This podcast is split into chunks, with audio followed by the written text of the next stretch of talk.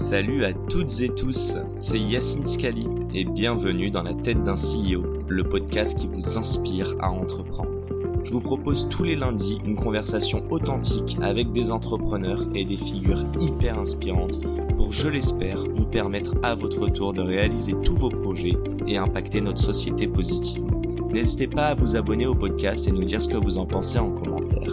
Sans plus attendre, je vous souhaite un excellent épisode. Salut à tous, c'est Yacine. Bienvenue dans ce nouvel épisode. Aujourd'hui, je suis hyper content parce que je suis dans un lieu où j'ai presque envie de dire que je suis à la maison. Je suis chez Albert School avec euh, le maître des lieux himself. Comment vas-tu, Greg? Salut Yacine, ça va et toi? Ben ouais, super. On s'est vu quoi il y a deux jours? Non, il y a un jour? Hier. Hier, merde, putain, donc vraiment à la maison. Bon, pourrais-tu euh, nous expliquer de quoi on va parler euh, Je crois que dans Albert School, on comprend assez rapidement la thématique de la prochaine heure, mais je te laisse ouais, te présenter et présenter ta société. Exact, comme tu l'as compris, school, ça veut bien dire école en anglais, et donc on est ici dans une école, une école supérieure. Albert School, c'est l'école qui forme les leaders de l'économie de demain.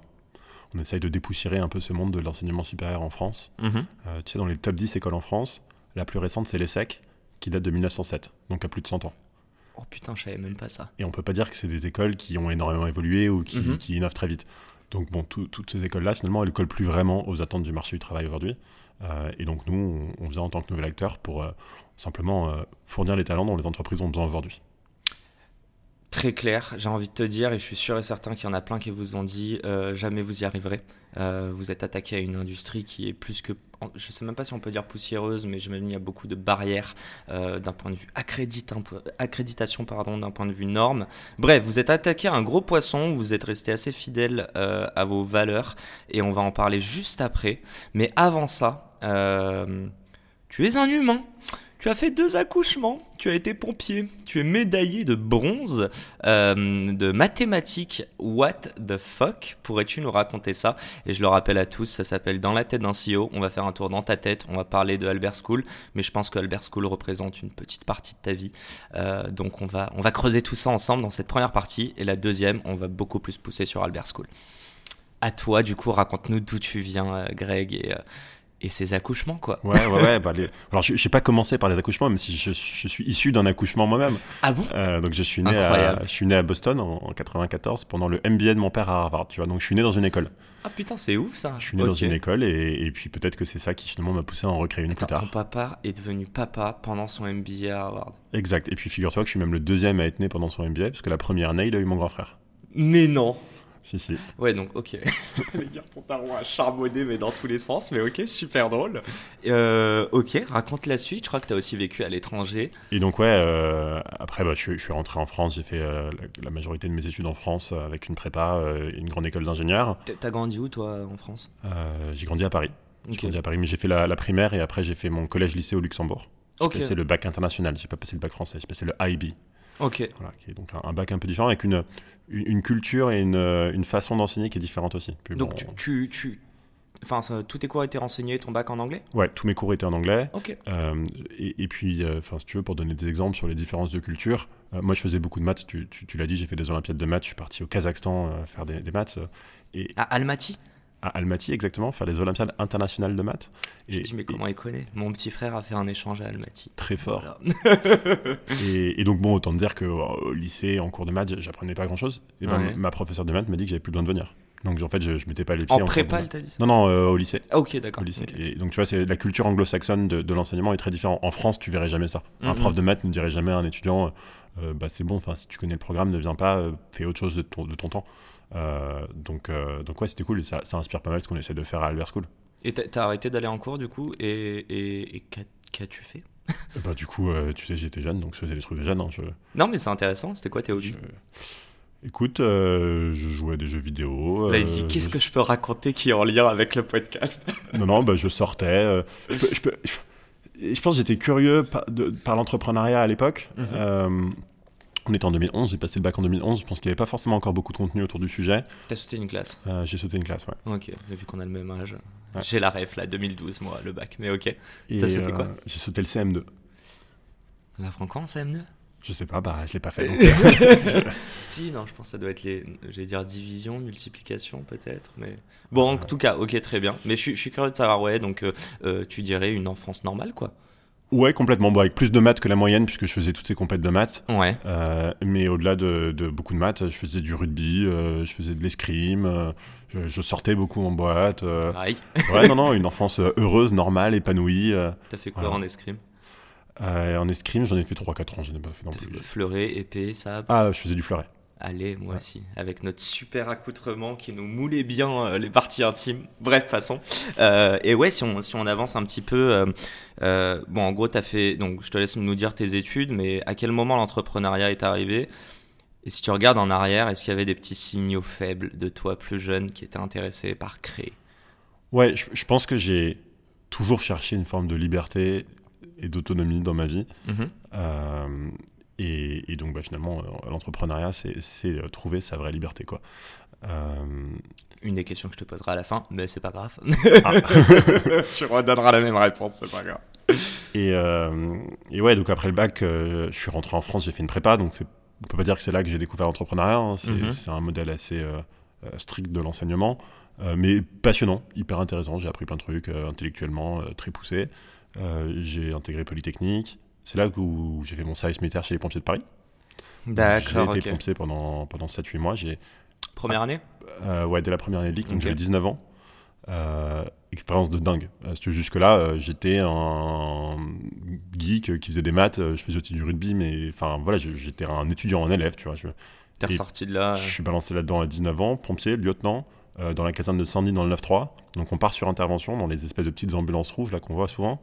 Euh, on est lieutenant, donc on est responsable. On a deux équipiers, c'est nous le chef. On arrive sur intervention, euh, et puis tu vois toutes sortes de choses. Quoi. Tu fais des, des arrêts cardiaques, tu fais des tentatives de suicide. Et donc les, les meilleures interventions finalement sont les accouchements, puisque c'est les seules où on t'appelle pas parce qu'il y a un problème. On t'appelle parce que quelqu'un accouche, c'est positif. Ouais, je comprends. Bon, généralement, tu préférais qu'elle accouche à l'hôpital. Euh, mais tu bon, les as fait où tes deux accouchements? Bah, Chez elle, chez les dames. D'accord. Euh, T'as pas été. euh, Enfin, ouais, si on en parle 30 secondes, euh, qu'est-ce que ça t'a appris en termes de, presse de skills et de vision sur la vie euh, C'est 7-8 mois, tu disais, d'activité?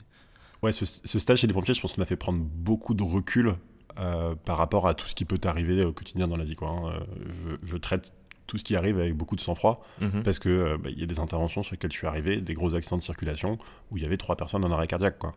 Euh, T'arrives, euh, t'es trois, euh, tu dois choisir les deux que tu peux masser et celles que tu ne peux pas masser. Donc, tu Euh, as vécu des morts euh, en live, en gros? Ouais, j'ai vécu, tu, tu, tu vis ce genre de choses et tu dois prendre des décisions, si tu, veux, tu dois prendre des décisions assez fortes de euh, si je sauve deux personnes et que j'en laisse une mourir, c'est lesquelles que je choisis. Euh, donc forcément, ces décisions, t'as pas envie de les prendre en paniquant. Donc euh, on t'apprend à, à prendre du recul. Et, et chez les pompiers, une des choses qu'ils essaient de, par- de, de- de transmettre, c'est qu'il faut euh, euh, empathir, mais pas compatir. Ah, je, je trouve ça intéressant, mais vas-y, développe. C'est quoi la diff pour toi, Et- et donc, justement? La différence, c'est que l'empathie, empathir, c'est comprendre ce que ressent l'autre et du coup être capable de l'aider. Parce que si tu comprends pas ce qu'il ressent, t'es pas capable de l'aider. Donc comprendre que l'autre souffre. Mhm. Euh, compatir, c'est souffrir avec elle. Euh. Compatir, c'est quand tu vois un film triste et que tu te mets aussi à pleurer. Mhm. Mais en fait, tu sers plus à rien si tu souffres aussi. Euh, donc empathir, c'est faut pas souffrir avec l'autre. Il faut comprendre ce qu'il ressent et puis rester neutre et, et capable de l'aider.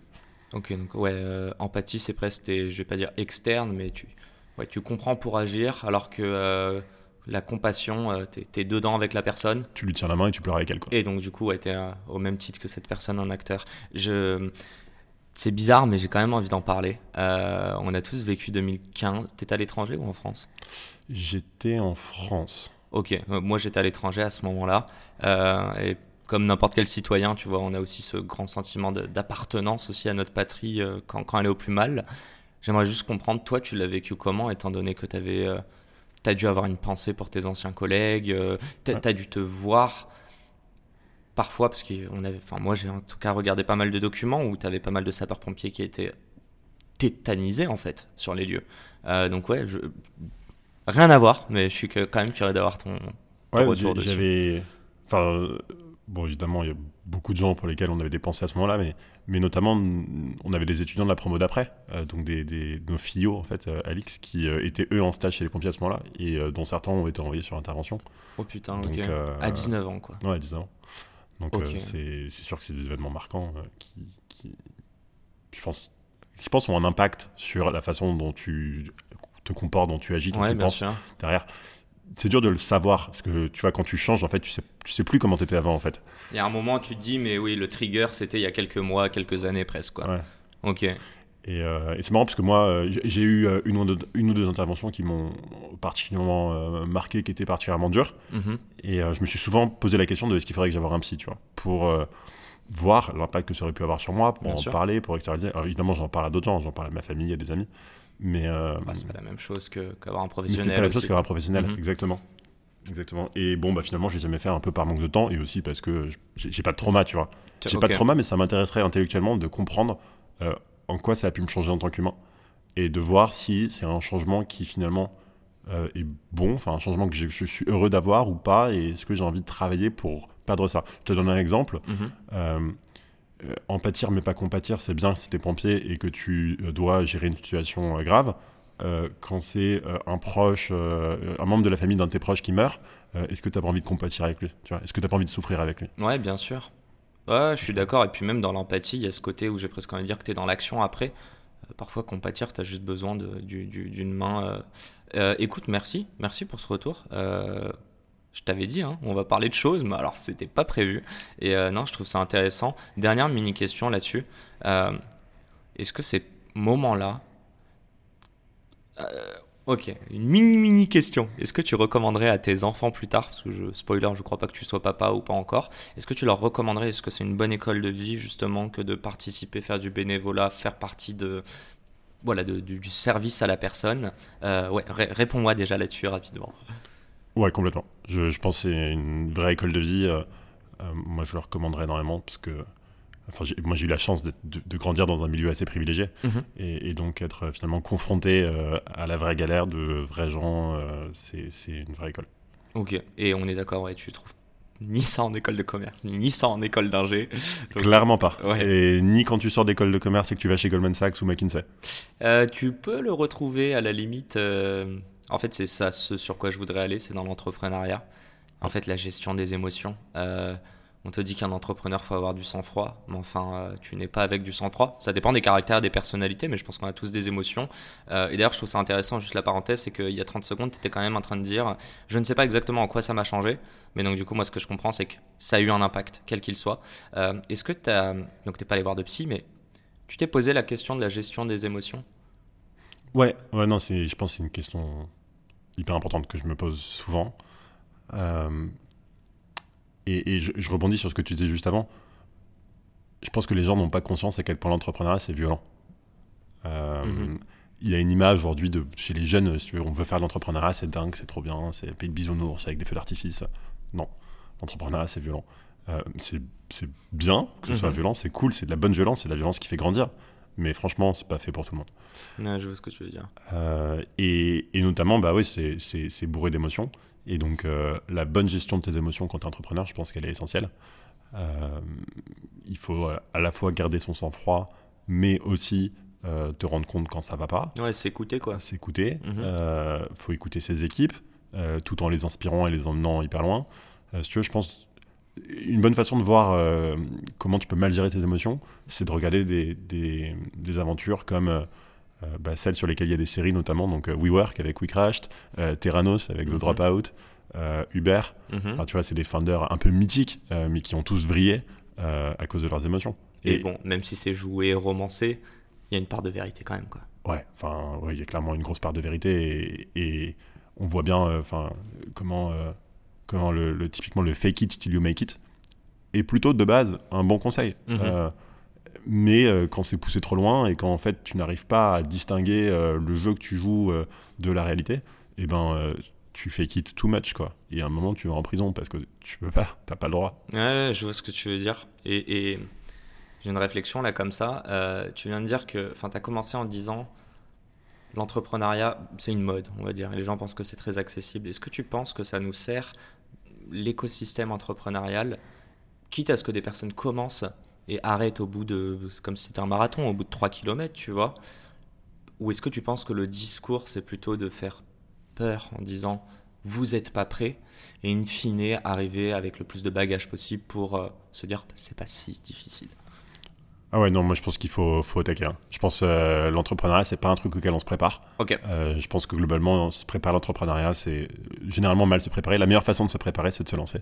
Ok. Euh, donc moi, mais, mais je, je fast track un peu la conversation, mais j'ai beaucoup d'étudiants qui, qui veulent être entrepreneurs. Mhm. Euh, forcément, je leur dis à chaque fois, euh, lancez-vous quoi. Donc Tu tu, vois, tu tu- les encourages, mais tu leur dis, euh, par contre, c'est pas que du plaisir. Mais en ça deviendra du plaisir, mais il y aura de la douleur. en fait, ils s'en rendent compte très vite. Ok. Ils s'en rendent compte hyper vite et, et ils s'en rendent compte très vite parce que euh, à chaque fois, quand un de mes étudiants me dit je veux être entrepreneur, je leur dis ben, un entrepreneur c'est quelqu'un qui gagne de l'argent. Donc, va faire un euro de revenu. Et en fait, et souvent ils veulent être entrepreneurs mais parce qu'ils veulent construire un produit, ils veulent faire un site web, ils veulent faire un business plan. Je leur dis c'est top, tu peux faire tout ça, tu vas bien t'amuser. Ça c'est très cool, ça c'est la partie facile. Ouais, La partie difficile, va faire un euro de revenu. Et, et alors, quand ils essayent de faire un euro de revenu, ils se rendent compte que c'est dur. Ouais, en fait, ce que tu es en train de dire, c'est que tout le monde voit midi à sa porte dans l'entrepreneuriat, mais c'est un package, quoi. Bah, c'est ouais, avec toutes ces contraintes et des trucs que tu n'anticipes pas. Et toi, justement, euh, tu me disais un truc avant, tu me disais, moi je suis quelqu'un avec un esprit assez cartésien, c'est drôle parce que je me définissais aussi de la même manière. Euh, pour moi, s'il n'y a pas de. Enfin, il y a une relation de cause à effet à tout. Euh, Enfin, même dans mon orga, je suis assez carré, etc. J'étais pas trop en retard aujourd'hui, donc voilà. non, je, suis quand même curieux de savoir, quand tu sors de l'X, c'est quoi ta vision de l'entrepreneuriat et est-ce que tu ne penses pas en fait, j'oppose le côté cartésien avec le côté émotionnel dont on est en train de parler, le côté de créateur, le côté de avoir un peu de folie comme euh, voilà, tu parlais de Uber, de Terranos, de WeWork. Euh, toi, tu le voyais comment? Est-ce que euh, est-ce qu'il y a eu un shift? Est-ce Ouais. que tu es moins cartésien aujourd'hui? Ouais, et bah écoute, vachement intéressant comme, comme question. Donc moi, effectivement, je suis hyper cartésien de base. Déjà, les, les compétitions de mathématiques, tu vois, c'est un truc de mec plutôt cartésien. Euh, Même les jeux vidéo, même. Non, Même les jeux vidéo, c'est plutôt un truc hein cartésien. Ouais, Euh, les échecs. euh, ok. et, et en sortant de l'X, mon premier job, j'étais faire du trading haute fréquence à New York. Donc, si tu veux, un truc de mec plutôt cartésien. Plutôt de la data, Euh, ouais. dans, dans la boîte à laquelle je bossais, ça a été un, un des, un des premiers employés, c'est le coach de l'équipe de maths des US. Euh, Trop drôle. et- Tu le connaissais d'avant ou pas, pas du tout? Non, je le connaissais pas. Par contre, il y a une grande partie de l'équipe de maths des US qui va bosser dans ce fond. Euh, et donc, moi, je connaissais des Olympiades. Mais incroyable, ok. Et, Ça et- t'a aidé, j'imagine, quand il a vu médaille de ah, bronze. ça a euh, aidé, des- ouais. Ils recrutent euh, dans ce fond, ils recrutent plein, plein de médaillés des Ah, Olympiades de c'est maths. trop drôle, ok. Euh, donc, ça, ça- et c'est un peu le. Je pense, ce fond, enfin, en tout cas, dans ma vision, c'est un peu le, le, le paroxysme de, du cartésien, tu vois. C'est tout est très très cartésien. On fait des algorithmes de trading qui sont calculés. euh, Il n'y a pas d'à peu près, quoi. Il n'y a pas d'à peu près. Il y a pas d'à peu près. Enfin, il y a des probabilités, hein, mais les probabilités, c'est pas de l'à peu près. Les probabilités, c'est du cartésien. Oui, bien sûr. Et on Voilà. va te dire cette proba, elle est à temps en fonction de, euh, euh, euh, je sais, je ne sais combien de scénarios qu'on a analysés, etc. quoi. Voilà. Ok. Et, et en fait, tu vois, j'ai passé un an à peu près dans cette boîte. Ouais. J'ai adoré, euh, d'un point de vue intellectuel, cartésien, toutes mes interactions. Et en fait, j'ai senti un vide humain. Et, et au-delà de l'humain, un vide de, de- de comprendre le monde, en fait. De comprendre les organisations, comprendre pourquoi les humains se lèvent le matin, vont travailler, comment ils créent de la valeur, comment... Tu vois, j'avais l'impression de jouer une espèce de grosse partie de poker ou de grosse partie d'échecs. Mais sans forcément euh, comprendre le but, Je- au- je- je- hormis de l'argent. Je hein. comprends l'utilité de ce que je faisais, et ça a une valeur pour le monde. Euh, c'est, si tu veux, de faire fonctionner les marchés financiers. Les Mhm. marchés financiers, c'est utile. Euh, mais euh, c'est comme être, si tu, si tu veux, c'est comme si j'étais mécanicien. Tu répares les marchés financiers tous les jours. Tous les jours, on réparait des trucs qui marchaient pas sur les marchés financiers.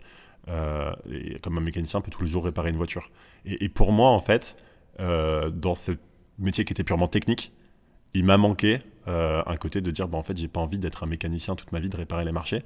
Euh, j'ai envie de voir de l'humain. J'ai envie de euh, d'être ouais, de, co- de comprendre pourquoi les gens se lèvent et créent de la valeur, de Mhm. comprendre finalement ce que c'est qu'une organisation. Tu vois, parce que jusque là, en fait, avec mes études, ma prépa scientifique, polytechnique, le trading haute fréquence, j'avais toujours été dans une approche mathématique des choses, quoi. Et Je fais ça pour atteindre ça parce que je sais que dans cette euh, équation, en gros, euh, si je fais cet input, je devrais avoir ce, ce outcome. Quoi. Ouais, Juste, tu ça. dis mécanicien, mais du coup, euh, sans me citer le mot entrepreneur, c'est quoi le métier où tu aurais voulu plus tendre ou... Tu vois ce que je veux dire ou pas? Ouais, C'est pas un métier, je dirais peut-être plus une fonction, la fonction de réparer. Toi, tu voulais être peut-être plus sur la création, mais donc. Mais en fait, là, je me rendais compte que je m'orientais vers un, un métier d'expertise technique Et, je pense que je suis un garçon qui a de l'ambition. Si tu veux, dans la vie, je veux faire entre guillemets de grandes choses ou en tout cas avoir de grandes responsabilités. Et mhm. je pense qu'il y a deux voies là-dedans. Si tu as l'ambition et que tu veux aller loin, soit tu deviens un expert technique dans un domaine, soit tu deviens un généraliste. Euh, qui connaît beaucoup de choses différentes de manière un peu plus superficielle, mais qui est capable après de faire travailler plein d'experts ensemble les uns avec les autres. Tu vois. Et moi, je m'orientais plutôt dans la voie de l'expert, euh, alors qu'en fait, je me suis rendu compte que je préférais aller dans la voie du généraliste. Euh, et donc, c'est ça qui m'a fait quitter le fond. Tu peux dire que tu es généraliste avec quand même une certaine expertise. Aujourd'hui, c'est de l'éducation ou de la tech en général. mais tu es un généraliste, et si je mets un, un astérix, d'humain? Tu dirais que c'est vraiment de l'humain aujourd'hui ton métier? Je pense que mon métier c'est beaucoup de l'humain. Euh, mais, mais, ce que j'entends par généraliste, c'est aussi. Euh, euh, toucher à tout, hein. Ouais, je, comprends. je fais de la Sans finance, expert de je fais du marketing, mhm. je fais de la stratégie. Alors oui, je suis sectorisé aujourd'hui sur un secteur qui est l'éducation. ce sera le cas probablement pendant encore de nombreuses années. Mais tu vois, il y a deux ans, je faisais un autre secteur. Et puis dans 15-20 ans, ça se trouve, je serai Mais, mais le point commun du market, de la finance, de le HR et tout, ou de l'éducation même en général, c'est l'humain pour toi Pour moi, le point commun de tout ça, c'est l'entreprise, l'organisation. C'est-à-dire qu'en fait, la finance, le marketing, c'est des trucs qu'on a inventés. Euh, Donc c'est la mission. C'est la mission, la création de valeur, la mission. C'est ça. C'est la, euh, finalité globale. Et, du coup, pour réussir, une mission qui est une grande mission, euh, il faut réussir à faire travailler ensemble beaucoup d'humains. alors, c'était tu vois, il y, a 100 ans, euh, on n'avait pas d'entreprise qui avait 100 000 employés dans le monde. Mhm. Euh, il y a même 200 ans, on avait des petits ateliers avec maximum, je sais pas, 50 employés. Euh, après, il y a eu la globalisation, on a fait des boîtes plus grandes. Après, il y a eu l'IT, le web, le digital. Donc, on a pu faire des boîtes encore plus grandes. Mhm. Et puis, pour gérer ces boîtes, pour comprendre comment elles fonctionnaient, ben, on s'est dit, on va les organiser. Pour organiser une boîte, il va falloir qu'on invente des fonctions finance qui vérifient ce qui se passe dans la boîte. Des fonctions marketing, mhm. des hiérarchies et tout. Euh, donc toutes ces fonctions-là, on, les a inventées, elles sont super intéressantes, mais finalement, c'est des trucs qui sont au service de comment je fais en sorte que 100 000 humains bossent ensemble dans une organisation au vu de réaliser une mission qui apporte de la valeur. Putain, je j'aurais tellement voulu entendre ça avant mes études. Moi, juste pour parler de moi, en fait, bon, même c'est pas le but de ce podcast, mais en fait, je me, je me, je me... c'est quand même la parenthèse parce que je me reconnais tellement dans ce que tu es en train de dire. Je me définis pas du tout comme euh, un expert sur une thématique. Je suis rentré en finance, je suis en train de me retrouver journaliste, mais à côté, je bosse sur un projet d'investissement dans les startups, mais in fine, bah, toi qui connais très bien les datas, c'est très très peu à ce niveau-là. Donc, euh, et je me dis, putain, à l'époque, si on m'avait dit en gros que euh, tu fais ni école d'ingé ni école de commerce, mais en fait, tu vas faire un truc qui va permettre de bosser dans une organisation dans laquelle il y a, je sais pas, euh, tu dis qu'il y a même 100 employés, ça veut dire qu'il y a quoi 100 fonctions différentes, c'est énorme. Et on m'a jamais dit qu'en fait, le truc qui, moi, me, ferait le plus kiffer à toucher à tout, bah, c'est l'entrepreneuriat. Et on va y aller très rapidement, euh, on va y aller, pardon, très très vite. Juste avant ça, j'aimerais qu'on prenne 5 minutes avant de parler d'Albert School. Tu as quand même eu une expérience avant. Ma première question est simple. Euh, bah, déjà, pourquoi tu as quitté euh, ce, job en finance pour faire... je crois qu'on a assez compris après, après tes réponses là, mais ouais, ça a été quoi le, déclencheur, le, déclenchement et est-ce qu'il euh, y aurait eu euh, Albert School sans cette première expérience? Le... Alors, dans l'ordre, le déclencheur, c'est l'opportunité. Euh, moi, je suis opportuniste. après, je pense que les opportunités, elles se créent. Et c'est la fin de cet épisode. Si cet épisode vous a plu, n'hésitez pas à nous soutenir en nous mettant 5 étoiles sur les plateformes, en vous abonnant évidemment et en nous laissant des commentaires. Hâte de vous retrouver la semaine prochaine. Ciao